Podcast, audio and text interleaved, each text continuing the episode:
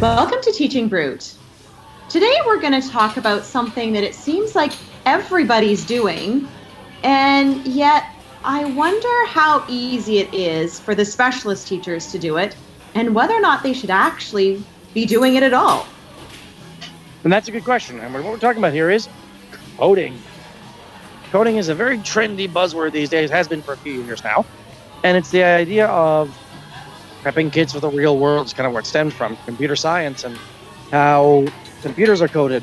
But it became much more than that for the past few years. So it's always talked about in the context of math and science or teaching coding in elementary classrooms. But what you don't hear talk about is like visual arts or music Or PE. E. So we're here to provide some insight into how that could look. What we're nothing we're about to say here is like is you know mind-blowingly different.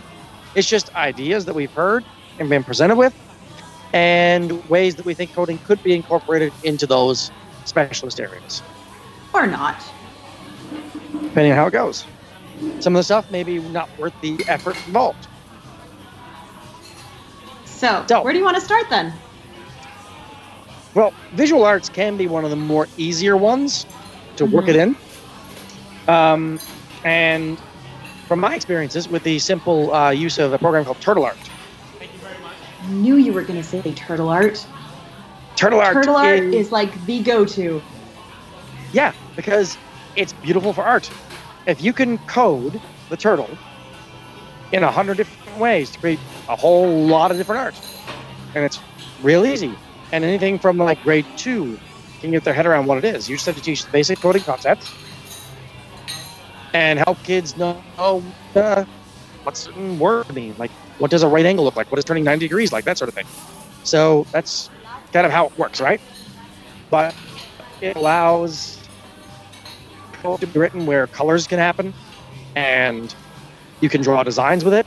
I mean, one of the students in a class uh, at my school recently, the students created their own names in multiple colors. We're using turtle art for fun. Hmm. Interesting. So, a- yeah, so it can be used in a million different ways. You're teaching geometric shapes through visual art, well, turtle art to the rescue. You can program the turtles to create those geometric shapes in a variety of patterns.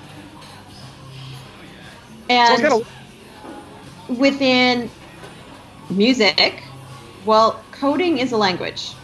We have all agreed that music is a language. Western music notation, so I'm not going to get into any of the Asian notations, which are different, but Western musical notation tends to mirror computer code. So, computer code, it's a series of instructions, right? Well, music notation is a series of instructions. How long you play a pitch for, how high or how low, how loud or how soft. You're basically just teaching the same thing using a different language.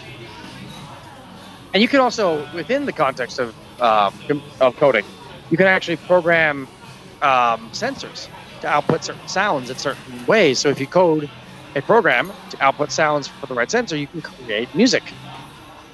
So I haven't actually checked into this myself, but I hear that Google's um, CS First has Yes. A whole unit on music and sound coding. Yeah, and I believe you're right about that. Now, it's a, I, I, I mean, I wouldn't be the first one to want to dive into exactly how they do it or how it's done, but I know that it does that, it, that they do do that. Yeah. Yeah. Um, so that's a way to explore that subject area in the context of music. There's also a really cool company out there called Sam Labs, um, and they create great kind of Bluetooth sensor based coding. So it's very visual. It's very, very easy for little kids to get their head around. But they Mhm. also have big sensors on them and uh, sound based sensors that allow output or input of sounds um, and allows, allows transmission of sounds between objects. So it's kind of cool. So Sam Labs is a, is a fun one. They're mostly motor based. They do more so electrical engineering, but they do have the ability for like sound detection and light detection. Interesting. And and we also created actually by actually my class created some art using um, the STEM Labs kits recently, going back to our visual arts thing, where we created robots that were programmed to, to kind of move in a certain way, and then we attached paintbrushes to them. Oh, we let the robots dance around this paper in a code that we had written to create visual art, to create painting. there you go. There's So- also something out there going with the robots that um, you can code a robot to dance to a particular piece. Um, you could also code the robot to like hit certain um, sections of a xylophone or a keyboard within a certain pattern, to create uh, a piece of music. So there's a lot of different ways you could do that. It uh, would be coding something to create the music for you, but it's still building in that language of coding in the mix of the visual arts So the visual art seems to be a natural one, assuming you've got the time. Yep. Um, music, you know, a little bit there, but what about something like phys ed? When the kids are supposed to be like out and running around. I mean, PE is slightly more challenging. Um, based, on, I, I admittedly found more limited research on that one. Um, I did find that it, using things like spheros, uh, which are these little rolling balls you can code, Yep. to uh, run speed tests on them, and getting the kids to run with them, or running games with the spheros so that they run a code. Kids have to play a game with them Okay. um, t- and and thus teaching blending physics in with it, blending the idea of velocity and uh, with the uh, potential and kinetic energy in with the Sphero when it's coding, and getting the kids moving with the Sphero would be an idea. Um, that's been one of the bigger ideas I've heard, but I'll admit I've not seen as much on PE as I would like. And I gotta say, as a music teacher who has very limited time as it is, I still feel like it was one of those things when I first started hearing about coding. I was the one going, okay, how do I apply this in music? I want to be able to apply this in music. What, where can I go to get resources for music? And nobody could really help me out with that. And over the years, a few people have developed a few things. So there is a bit of stuff out there, but there still isn't that much. And in regards, like when you look at what there is and what the um, the point of those lessons are, it's still not actually a music lesson per se. It's more like a lesson that happens to have some music embedded in it. Yeah, and that makes sense because I mean, when you think of what coding really is, it's a math, literacy, science-driven concept. Yeah. Uh, in, term, in terms of literacy, it's driven on the idea of step-by-step follow instructions, how-tos. Um, it's based on information in and information out, um, and there's it, its connections to math and science are obvious. Yeah. But you're and the- I- and I there's a think my- lot about problem solving in there. Yeah. And, you know, teaching them how to break things down into smaller pieces. You want the robot to get through the maze or the Sphero to get through the maze, you have to break down your code into smaller chunks to teach it which way to turn and when to go and stuff like that. But we actually already do that in music, just not using robots. We it's that's how we teach children to practice a piece of music and how to break it down into smaller pieces. So you're not playing the entire page. You're only playing a couple bars at a time. So it might just be more so as opposed to explicitly teaching it. It may just create the relationships Yes. with coding and kind of show the relationships so that they can use it in, in a multi, more multidisciplinary approach. Exactly. So it's important to know. I would say it's it's important for a specialist teacher to know a bit about coding and how to code and things like that.